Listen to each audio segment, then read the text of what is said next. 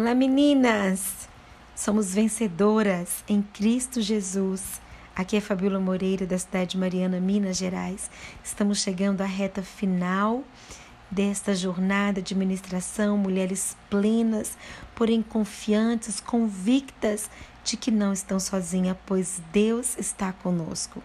Minhas amadas, preciosas, eu trago hoje nesse nesse finalzinho de ministração, o texto de Salmos, no capítulo 6, no versículo 6, que diz assim: Estou cansado de tanto gemer.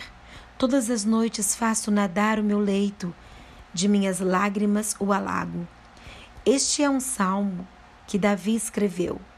E esse salmo nos mostra um período que Davi passou por, por, por profunda tristeza e depressão.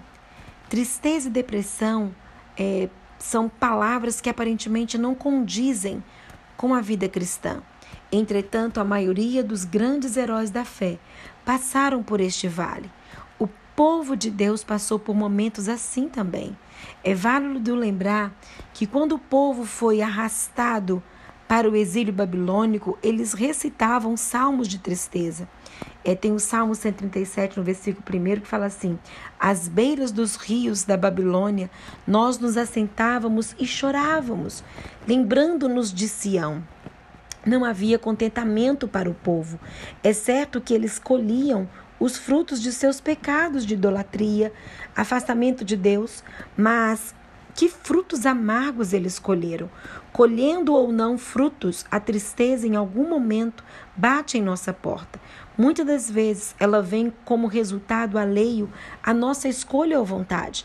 Devemos lembrar que vivemos em um mundo tenebroso, salpicado de tristeza e não estamos isentos a isso.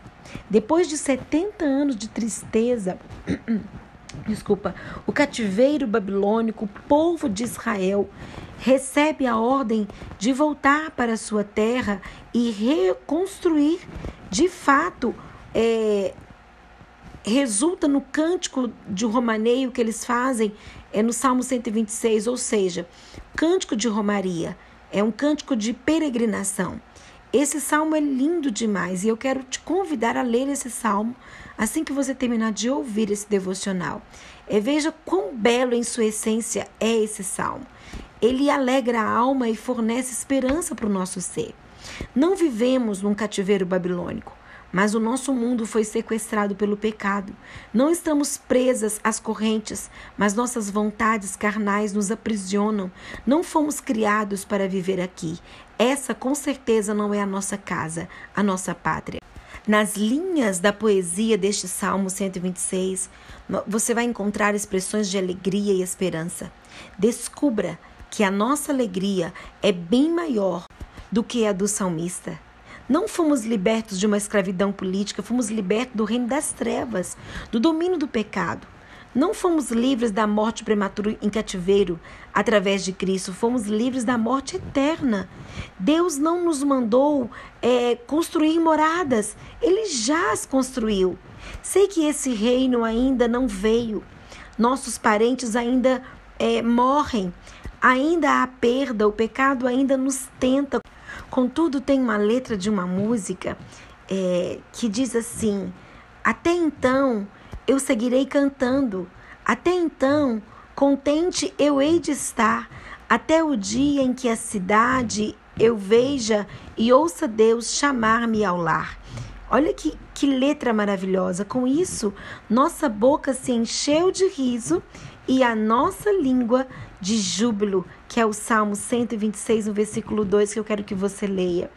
Minha amada, que o Senhor restaure a sua sorte, como as correntes do Negueb. Que o Senhor restaure o louvor nos seus lábios.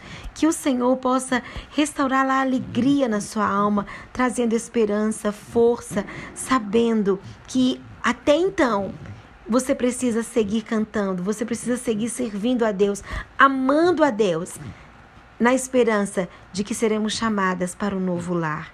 Deus te abençoe na sua vida de intimidade, comunhão com o Senhor.